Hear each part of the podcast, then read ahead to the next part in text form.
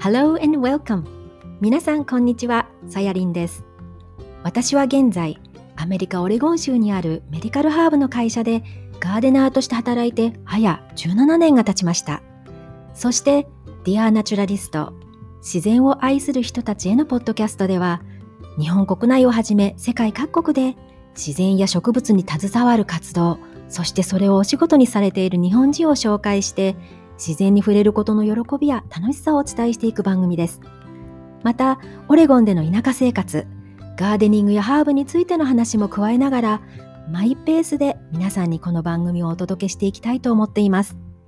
それでは、オレゴンより愛を込めて、 Dear Naturalist、お聴きください。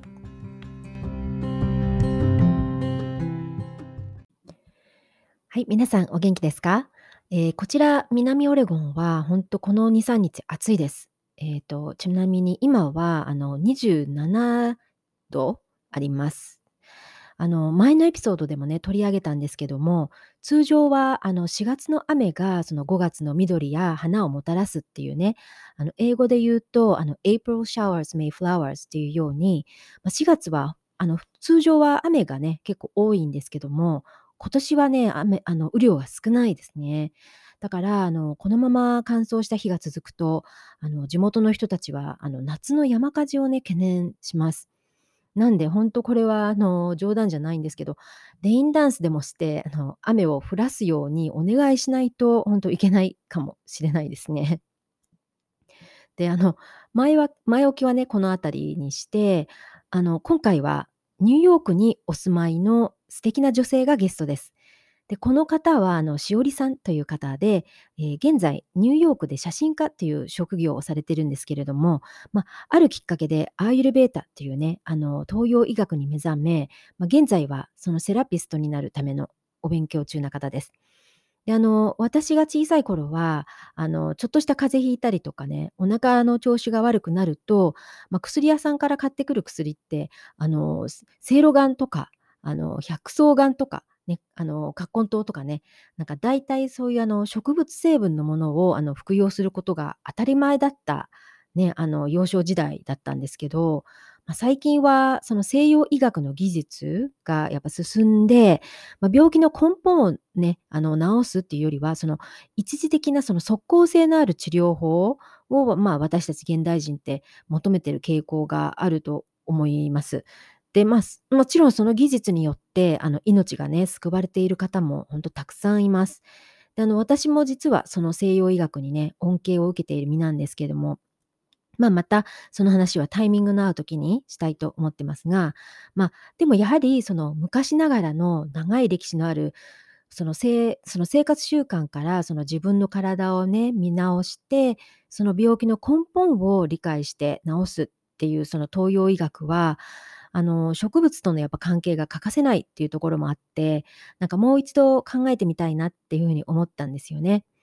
なので、あの、今月と来月のエピソードでは、その東洋の医学についてっていうのをあのゲストの方とお話ししたいと思っています。で、あの、今回はそのエピソードをあの前編後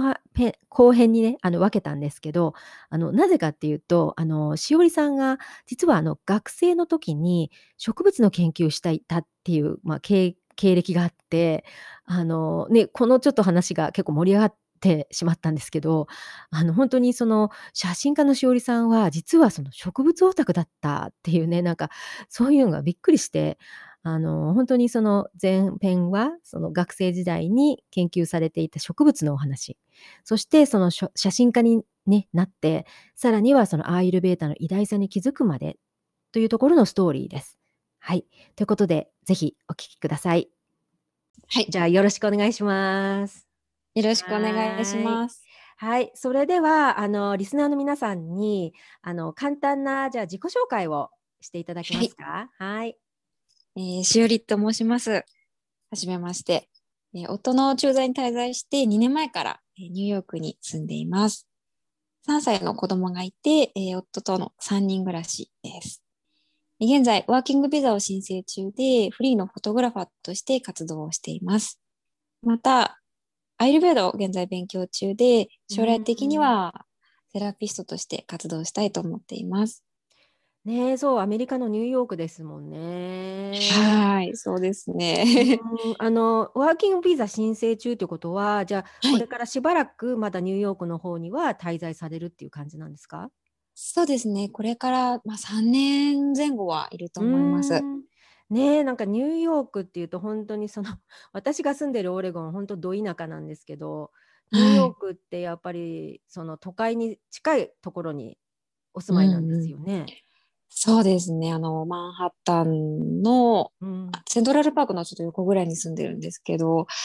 でもね、マンハッタンは住むとこじゃないなって思いまあ、そうす。なんですか？うーん。もうやっぱり外から見た方がうん。写真撮る時も綺麗だし、うん。もう空気もやっぱり、あの、ちょうど川渡った向かいがニュージャージーなんですけど、あ、はいはい、そうでうすね。ニュージャージーに行くともう全然空気も違うし、こうのんびりしてるし、すごいほっとしますね。やっぱりニュージャージーの方に行くと。なるほどうね。ま、ね、都ん。会ももの良さっていうのもあるけども、ね、あの、本当にその、しおりさんにお会いしたのは、そのフォトグラファーとしての、はい。結構 SNN でも結構ね、あの、写真 お見かけしてすごい綺麗な、あの、素敵な写真撮られてざいます。て、うはーん、ね、なんか、だからそういう最初こうイメージがあって、フォトグラファーイコールしおい。はりさんい。っていう感じだったんですけど、で、はい。また今日、あの、これからお話聞いてきますけど、ある日、突然その自分のパッションに出会ったっていう アユールベータのはい。話もね、今日そうではあの、お。聞きしたいと思うんですが、ま、はい。もともと私ね、あの、しおりさんを今日ここの、あの、番組に呼んだのがですね、あはい。の、しじお話の中で、そのしおりさんが、あの、学生の時にその植物学をはい。学んでいたっていうところで、すっはい。ごい興味があったんですよ。もうこれは。はい絶対聞かなければいけないと思って、はい。今日あの、お呼びをしたので、ま、ちょっとそのあとうございたりをね。あの、はい。最初におはい。話、あの、していただきたいと思うんですけれども、はい。あの、学生の日本に行って学生の時に、はい。ええ、植物学？なえっと、どんは。ないことを学んだんでしたっけ？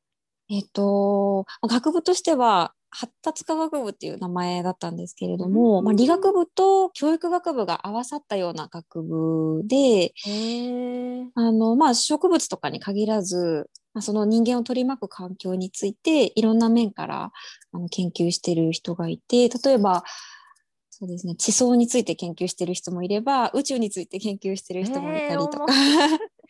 そんな学部あったんですね。そうですね。あの、あとは一部文系の人もいたりして、うん、結構。いろんな人がいたので面白かったです。なるほど、そっか。なんか私が学生の時って、なんかほんとはい。そういう学部とかじゃなくて、もうなんか私やっぱり海外にすごい興味があったんですよね。はい。なんか英語を使ったお仕事がしうんたいなみたうん。いなのがあって、うんなんかそうのん。当時って英語を使った仕事がしたければ英文科に行けみたいうな、なんかそういうイ国メージがあっ際、うん。て、う全然なんかんうん。考えずにもうそこに行っちゃったっていうのがあるんですけどね。ううーん、結構多分ーん。新しい学部で、ま、そういううん。文系と理系が合わさったような、そう、総合学部みたいなのって、へえ、面白い。こう、うーん、10、10年ちょっと前ぐらいからでき始めた、流れです。ね。なるほど、じゃあそこうでしおりん。さんは、ま、お勉強されるわけなんですけども。はい。じゃあ、あの、実際その、そこではどんなことをはい。学んだんでしょうか？そうですね。うん。私はもともと科学と化学の科学と生物が好きで、で、科学だったら香りの研究をしたいなって思ってういて、ーなのん。で今もエッセンシャルオイルとか、そういうね。のでも好きで。すごい、それがだなんか学生ん時にできるって、う楽。しそう。うん、そうなんですよ。で、その、ま、化学か、まあ、生物かです。迷って、で、生物だと進化とかそういうところに興味があったので、うんうんま、迷うん。って、ま、最終的には研究室の雰囲気と、ま、教授で決めたっていう、感じですーね。ん。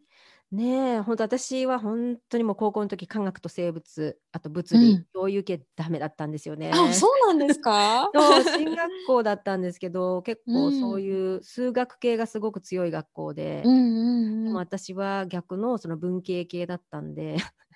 じゃあ歴史とか、うあの、ーん、地理とかその方ですよあ、ね。私逆にそっちが全然ダメです。ね。で、そう、だ今勉強したなんだろう、でもて今だかうん。ら、そっちの今科学とかその生物とか、そういうのにすごい興味を持ったっていうなんかすごい逆のパターンですけどね。私も逆に今すごい歴史に興味があるあからそうなんです。面白いです今ね、じゃああの今日はそのしおりさんが学生の時に学んだちょっと興味深いお話をね、はいあの聞かせていただきたいんですけれども、はい。えーえっとその研究していたのが、えっとはい。石持ち草っていうはい。食虫植物はい、食虫植物。食虫植物。うん。はい。虫をまあ食べる植物っていうふうに書くんですけど有名なやつだとハエトリグサとかあ、そうそうそうですね。あのーこっちで言うとはい。なんかヴィーナスフライトラップとか呼ぶのかな？多う分、ん。うんなんかうちも私も一回あのープレゼントでもらって、ああそうなんです、ね、枯らしちゃったんですけど、一回やっぱりハエがくっついて、どうした？でうんあの閉じたんですよ。あの、こういう部分なんていうの蓋の部分みたいな。うんうん歯の部分で。そうなんですよ。ななんかそうこういうのとかあとはあのカリフォルニアまあ私オレゴンカリフォルニアのボーダー近いんですけどはい。そこにちょっと車で行くとあのコブラリリーっていうねうん。なんかすごいこあのなんなんかやっぱりこの食虫植物の一種なんですけど、はい。あのこうしあのぬ沼地みたいなところに、うんうん。わーっとそのコブラリリーがうん。咲くところがあってすっごい綺麗なんですけど、へえそうなんですよね。だから本当特殊ですよねこの植物って。見かけもその特殊です、うん。うん、あの生態系っていうかあのあのものもすごく特殊なんで、そのあたりをちょっとね、はい。聞かせていただきたいんですけどその一石持ち草という植物のどんな、はい。えっと、研究をされていたんですか、はい、えっと、研究してた結論としては、うん。その、まあ、食虫植物何かっていうところからまずお話しさせていただくと、食虫植物って聞くと、こう、強そうなイメージ、虫を食べたりとか、でオーストラリアの方にあるやつだとネズミとかそういうの食べたり食べるっていうか、そこから栄養取ったりするよ すごい。うな。あのウツボカズラとかああいうのだと、うんうんうんあのそうネズミとかそういうのも取ったりするんですけど、まあ、そういう強いイメージがあるんですけれどもうん。もともとたどるとあの食他の植物よりも弱いあの弱くて生命力も弱いあの植物なんです。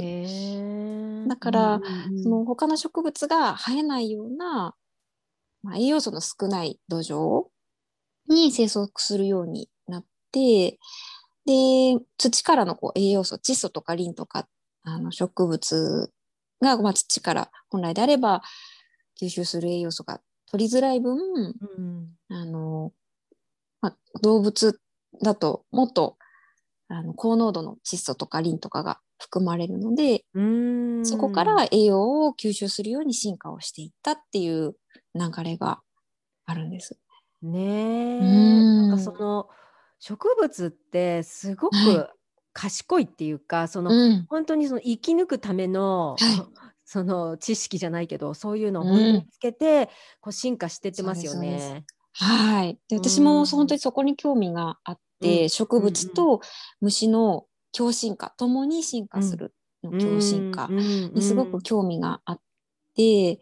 で虫と植物ってこうお互いに協力し合いながら生きてるっていうイメージがこうあるのかなってこう、うんうん。花花の花粉を運ぶためにこう虫がこう来てであの虫が虫のために蜜を出してるみたいな なんかそういうこう平和なイメージが一般的にはあるのかなと思うんですけど、まあ、実際はその自分が生きるため相手のためじゃなくて、まあうん植物は自分の種をあの残すため将来残すため自分がまあ生きて自分の種族を残すために、まあ、お互いを騙すというか利用するうんように進化してきたっていうところがあって、ここがすごい面白いなっていうふうにね思いました。本当ですようん。ね。なんかその勝利さんのそのお話聞いた時に、ね、一瞬なんかお花はそういうあの蜂とかそのポリネーターたちにすごいそういう蜜を与えてみたいな、うんあのそういうイメージなんか与えてるイメージがあるけれども、実は実際ははい自分たちが生き延びていくために、そうですそうです。そういうことをしているっていうねそのはい、なんかリレーションシップっていうか関係がすごい面白いですよね。そうですね。やっぱり蜜を出すのも結構エネルギー使うみたいうんで、だからその蜜を出すのは花粉を虫に運ばせるため、まあ、おびき寄せるためで花はまあいかに最小限のエネルギーで虫に花粉を運ばせるかっていう視点で進化をしていて。なので例えばあの確実に花粉をあのつけさせるために、うん、奥の方に蜜を出すようにして入り口を狭くして、うん、虫がそこを狭いところを通って花粉が確実につくようにな構造に進化して、うん、あの行ったりとか。で一方で虫はそういう、まあ、効率よく蜜を集めたいので、例えばそういうさっきの例の花へのアプローチだと正面からその入り口狭いところから入るんじゃなくて蜜を出してる横の部分からこう直接こう管を 刺して蜜を吸うとかそういうふうにこうお互いあの進化してるっていうのが面白いなって思ってます。ね、そうですよね。なんか本当にその植物の進化とか、まあ私たちもちょっとずつ進化はして今やるん。ですけど、特にその植物の進化って私も前に見たことあるんだけど、すごいですよね。だってあの、恐竜とかが住んでた頃って花とか果物とかない、なんかまだなかったんですね。存在しなかったんですよね。それがある時にねそういうふうに長い年月をかけて、うん、ある時にそう。いう果物になって花が咲いてみたいなすごいなと思って。うん、う。んそういうふうに考えていくとねもう不思議で仕方ないですね。ねだから本当植物のエネルギーってすごいなっていうのをいつも感じて、はい、うん、いるんですけどでその じゃあ石持ち草の あの、はい、話で、はい、まあ、確かにその葉の表面がサンデューなんとかサンデューって呼ぶんですよねなんか英語で言うと。そうですね。その表面の部分がこう水玉みたいなこう感じ。そうです。水のりみたいなこうベタベタしてて。でそこにハエがつくと。でそうです羽とかが。ですよね。でその時に研究してた時に実験 実験でその餌を、状態 するために自分でハエを育ててって書いてあるんです。そうなんです。試験試験管の中であの試験管の中で、まあ、ウジ虫から同じ餌で育てて、うんうん、というのも、その育てたハエをピンピンセットでまあ掴んで石持ち草にくっつけて、うん、最終的にはそのあの石持ち草の葉っぱにどれだけ窒素とかリンとかが含まれてるのかっていうのを調べるのが最終的な目標なので、餌を餌の状態を均一にしとかないと条件が比べられないというか、ね、そのベースの条件を一定にしておくために、うんうん、同じ条件で育てた餌が必要だったっていうのでそうなんですね。じゃあ実際にそれであの研究をしてその植物、はい、あのそういったリンとか、えーと、はい、何ですか窒素はいはどうだったんですかね実際やっぱり。あったんですか、ね、そうですね。一応比べたのが自分で育てたハエをくっつけたやつ、うん、で網をかけて全く植物を取れないようにして、うんうん、だから土からの栄養素のみにしたやつ、うんうん、であとはその野生の状態にしたやつっていう、まあ、3つを比べて、うん、で、まあ、やっぱり1年ぐらいしか私研究できなかったのでその学部卒なので、その明確なあの結論っていうのはねやっぱり、もっとやっぱりサンプル数も必要だし。だけどやっぱりあの網をかけて何も取れないようにし虫を取れないようにして、えっと、土からしか取れなかったやつは他の2つに比べてやっぱり窒素とかリンとかの量は少なかったりとかあとは生えてる位置によっても違って、例えば水の水の近くの、うん、に生えてる石持ち草だとやっぱりあの虫の量が多いというかその野生で飛んでる、うんうん。うん、水から例えば出てハエとかだったら水の近くにやっぱり卵を産むので,、でそうするとその辺を飛んでる虫の数が違ったりしてそうか。なかなかねやっぱりむず条件を本当に100%揃えてって難しくって、うんうん、そうですよね。えー、でも確かにあのー、この食虫植物って水の多い、はい、水が多いところにやっぱり、はい、あの生えてるなって思うんですよね。そうですね。うん、それもこの食虫植物のなんかサバイバルスキルじゃないけど生きていくためのその進化っていうか、うん。そこに、ね住むことによって虫がいて、もっとそこからねあの栄養源がもらえるっていう、ねだから本当賢いなと思って本当植物って動けないそうそうそう。基本は動けないけどうん。例えば種で、うん。そのほらタンポポこのちょっと私もこの前回のエピソードでタンポポの話したたんですけど、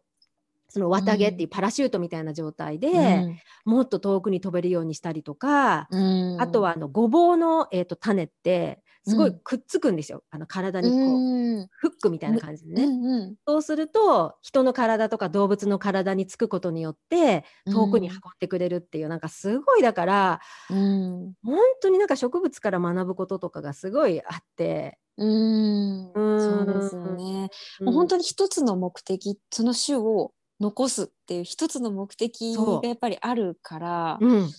そこですよね、うん。なんか本当にもうそれだけで生きてるっていうか、うん。うん。それだけで生きてるんだけど、うん。そうやってその蜜を作ることによって、うん。ね、あの他の虫たちにもこう与えてあげれているっていう、なんかその、うんうん。なんか循環がすごいいいなと思って。そうですね。光合成をしてね酸素を。そう。そうなんですとよ。か、だうん。からうまくできてますよね。ねそう、すべてがでバランスで。うん。だすですよね。だから本当人間、私にもなんかすごくそういう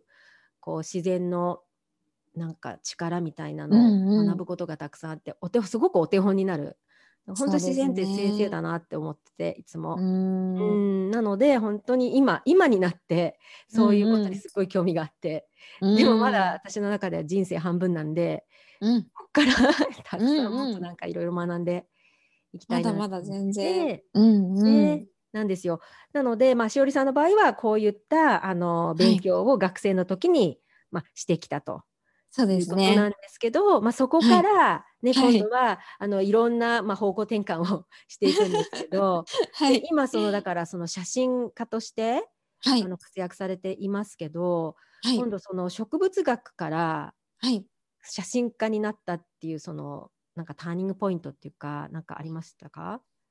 そうですね。やっぱりその研究室の先輩の手伝いとかでフィールドワークに行ったりとか植物の写真を撮ったりする機会が結構多くってでまあそのカメラには自然とこう興味を持ったっていうのが始まりで、あとはあの大学は神戸にあったのでこうカフェ巡りに結構ハマっていて一時期。ああ、なるほど。うんうんおしゃれなカフェありそうですよね。そうなんですよ。そうそう。で、まあ、食べ物の写真撮ったりとかも多くて、なんで植物と、まあ、景色と食べ物を撮ることが多かったです。あんまり人は撮らなかっうんたですうんね。なるほどね。じゃあ最初はそういったこうちょっとこう興興味な感じではい。そうですね。うんうんそれで、二十歳の時に父に今後一生分の誕生日プレゼントだって言って、うんキャノンのカメラを買ってもらって、あじゃあそれはもうデジデジタルのカメラ？えっと、ミラーレスの一眼レフをうーんあの一眼レフだと結構重いのでミラーレスっていうのだともうちょっと軽くって、へー 500g ぐらいですかね。なるほどね。うんうんじゃあそういうプレゼントもあって。でそうでそこから、うんまあ、10年近く趣味で続けてきたんですけれども昨年の夏に日本にまあ帰国する、まあ、ニューヨークに住んで友達になった人のファミリーフォトとかを撮って、自分の好きなことで誰かの役に立てるってあすごくいいなって思って。で、あの、もっと、まあ、あとはその写真って自己表現の一つでもあって、あの、もっとこれを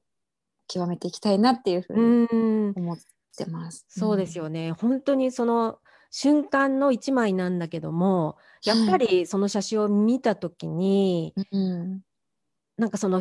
その方のその表現とか訴えたいこととか、そういうのやっぱり伝わってくる写真ってありますよね。そうですね、うん。そういう写真を撮りたいなって思ってうん。ます。でもね、そううん。しおりさんの見てると本当素敵なそのニューヨークのあのあ ありがとうございます。ねなんかあの、うん。伝わってきているんですけど、まあ、そういうことも、嬉しいです、うん、ね、そういうこともされながら、なんか私がその出会ったあのしおりさんというのはフォトグラファーだったんですけど、はい、あのそこからこの最近ね、はい、またその自分のパッション、もうなんか使命,、使命みたいななんかそういうところに気づいたっていうぐらいの出来事があって、はい、それがそのアーユルベータの出会いだったっていうことだったんですけど、はい、あのまあアーユルベータまあ、皆さん多分聞いたことはあると思うんですけど、うん、まあ、一言一言で言ったらちょっと難しいと思うんですけど、うんうん、まずはアーユルベータってどんな、はい、アイベータとはみたいなところで。うん、はい、アイルベーダっていうのは、まあ、インドのサンスクリット語でアーユスっていうのが生命。ベーダっていうのが科学とか知恵っていう意味なんですね。なので一言で言うと生命科学とかもっと簡単に言うと生きていくための知恵なんです。おばあちゃんの 知恵みたいなんですけど、これ まあこれがまあおばあちゃんどころかインド5,000年分の知恵なんですよね。なので5,000年前っていうと紀元前3,000年古代エジプトとか、うん、日本でいうと縄文時代とか、うん、それそうそのぐらい積み重なってきた、うん、知恵なるほどね。そうなんです。なのでインドではもともとあの今今もなんですけど医学っていうくくりで、うん、アイルベーダの病院とか専門の先生もいらっしゃるんですよね。ねそうですよね。あの、うん、まま東洋医学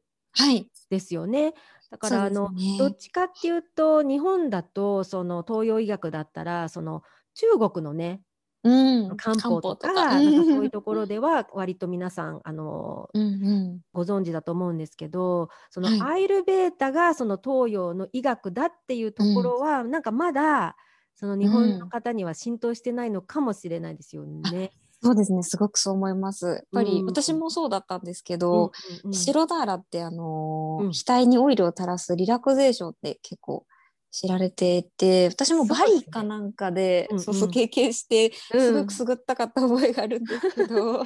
そうそう本当なんかそういうイメージ。なんかスパディって、アイルベータのトリートメントを受けるみたいなイメージがね、うんそうですね。気がするんですけど。そう、はい、なんかそうやってね見ると確かにアメリカの方だと、はい、そういったアイルベータを勉強される方結構いるので、うん。うん。なんか私のその仕事場のところでも、はい、アイルベータの学校を開いた方すごい若い人なんですけど、うん、そうなんですね。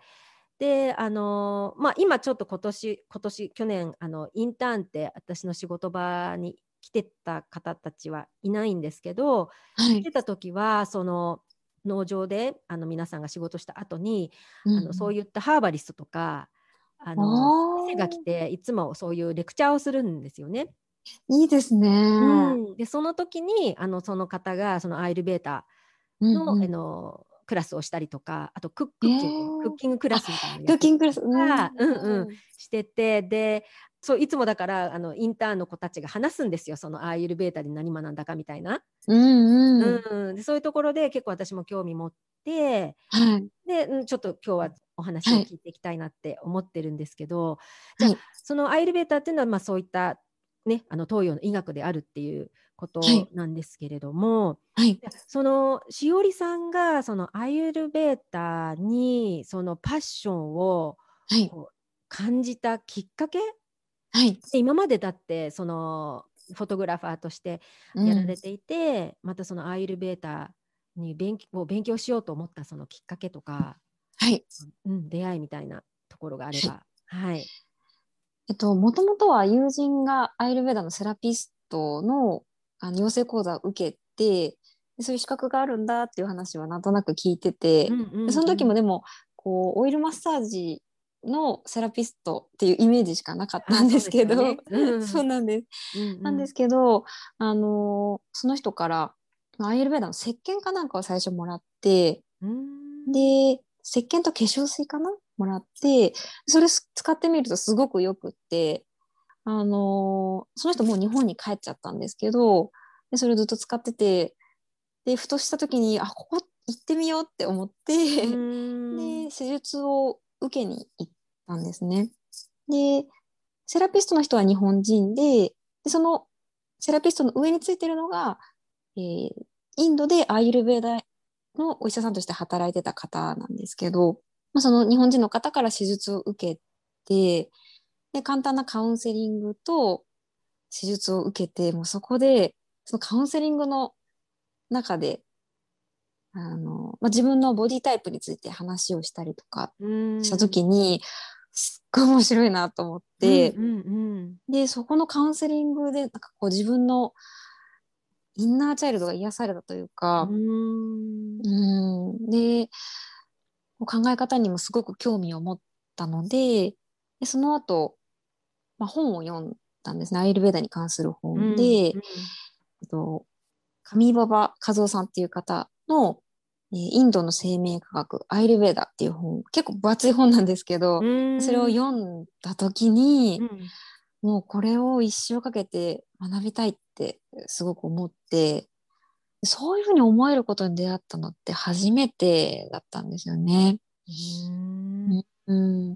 でなんかこうそれまでなんかこう常に何かにこう追われているような焦った気持ちでいっぱいで、自分の中の声全然聞けてなくて、で、まあ、もう子供が生まれてどんどん自分の優先順位も下がって、まあ、自分が何をしたいとか、まあ、そういうのを考えるよりもなくて私何のために生きてるんかなってなんかこうずっとなんとなく悩んでたんですけど、まあ、そのアイルベーダに出会ってこれからは自分の体のこととか心のことあとは魂のことをもっと知って自分に合ったケアをしてで自然な状態で過ごすことで満ち足りた気持ちで日々を過ごしていきたいなっていうふうに思うようになったんですね。で、まあ、そういう状態で日々を過ごせることが幸せな人生だっていうふうに考えるようになってその読んだ本の中でアイルベーダとは幸せになるものではなく気づくことだっていうふうに書いてあった、その一文にすごくハッとさせられて、で、まあ、繰り返しになるんですけどアイルベーダっていうのは生きる幸せに生きるための知恵で幸せに生きるために心と体を健康に保つ学問だっていうふうにも書いてあってもうそこにこう雷を打たれたというか。うんそうですよね。なんかわかりますね。なんかそういう瞬間。うん。でだからちょうどその本にこう出会った時にしおりさんがストーリーズに上げてたんですよ、うん、このページ。そこで私も本当にあの同じぐらいの時期に幸せについてすごい考えてて、うん、でその時にそう本当に幸せっていうのは本当周りで何気ない日常にたくさん本当はあるんだって、うん、なんかそこが100%、うん、もうそれでいいってなんか思えたら、うん、こんな幸せなことないなみたいな、そうなんです、ね、気持ちになってて、ただやっぱり人間なので、もっといろんなものにチャレンジしたいしいろんなところに行きたいしとか、そういう気持ちはもちろん出てくるんですけど、そこに行くのにもうん、やっぱりまず自分の今あるものとか、うん、足元とかも本当いろんなところを見てみたらたくさんたくさんすごくなんかこう幸せなものとかがいっぱいあって、うん、なんかそういうのをすごいちょうどこう気づき始めてた時にそのしおりさんのストーリーズで幸せっていうのは気づくことっていうのを聞いた時に私もすごいガーンって思って、うん、なんかその通りだよねとか思って、うん、本当にそうだなっていうのがあって。うん。ね、そうかアイユルベータっていうのはそういうところに基づく回復っていうかなんですよね。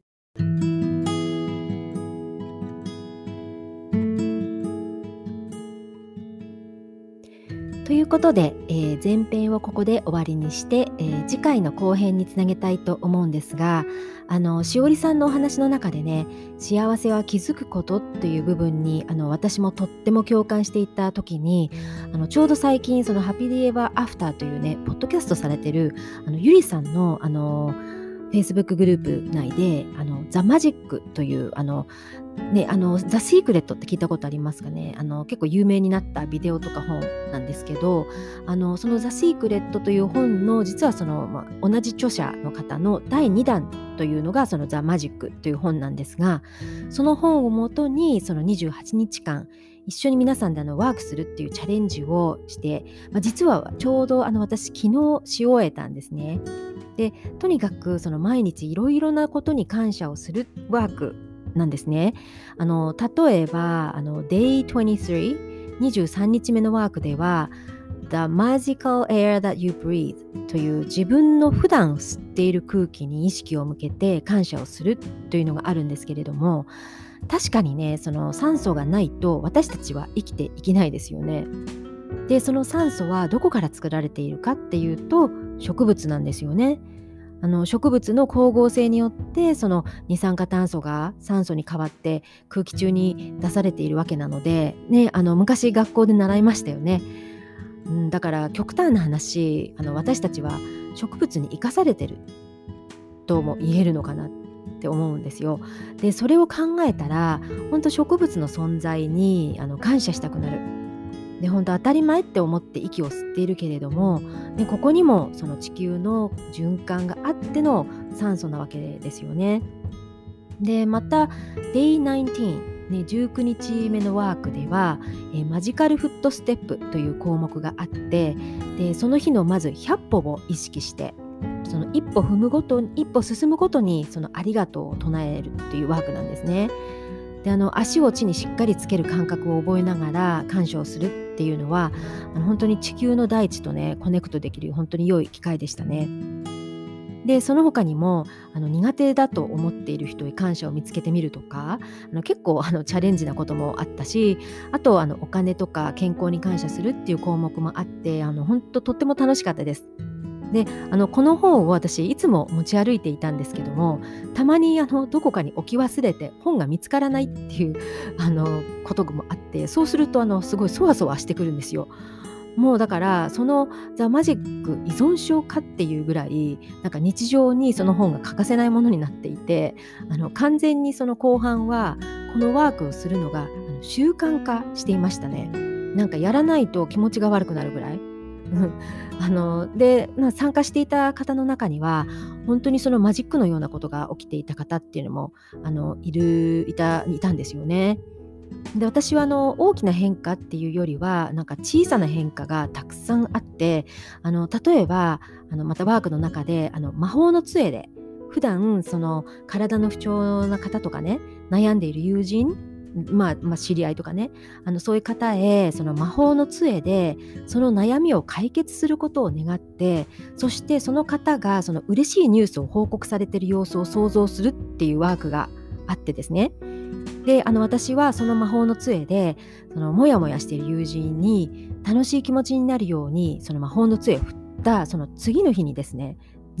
あのその友人がなぜだか自分はすっごく幸せだってインスタライブをやっていた時にちょうどそれを話してたんですよね。本当これに 私もびっくりしました。あの偶然なのかどうなのか、うん、はわからないんですけどね。であとはあの私の知り合いのパートナーさんがあの原因不明で体調を壊してねあの壊されたあの意識不明であの ICU にしばらくあの寝たきりの状態だった方がいらっしゃったんですけどもあのその方にも魔法の、ね、杖をあの振って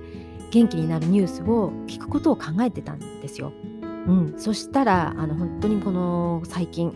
あのおかげさまで良くなりましたっていうニュースをあの聞いたんですよね。なので本当にあの小さなミラクルがたくさん起きていてあの本当にあのよく言われるのが28日でお肌の細胞があの全部変わるようになんか私の場合はこの28日で私のその心の細胞がなんか感謝に変わっていくようななんかそんな実感をしています。なのであの本当幸せとは気づくことっていうのをまさになんか実践できた良い機会でしたね。うん、なのでまたこれを一から始めたいなって思ってます。はい、あの皆さんにもあのおすすめです。であと、まあ、仲間とね一緒にやったっていうのもあの達成の助けになったと思いますが、まあ、まずね続けられたっていうあの最後までやれたっていう自分にあの良かったねって言ってあげたいと思います。はい、えー、それではねあの次回のしおりさんのインタビュー後編もお楽しみに。See you next time. さやりんでした。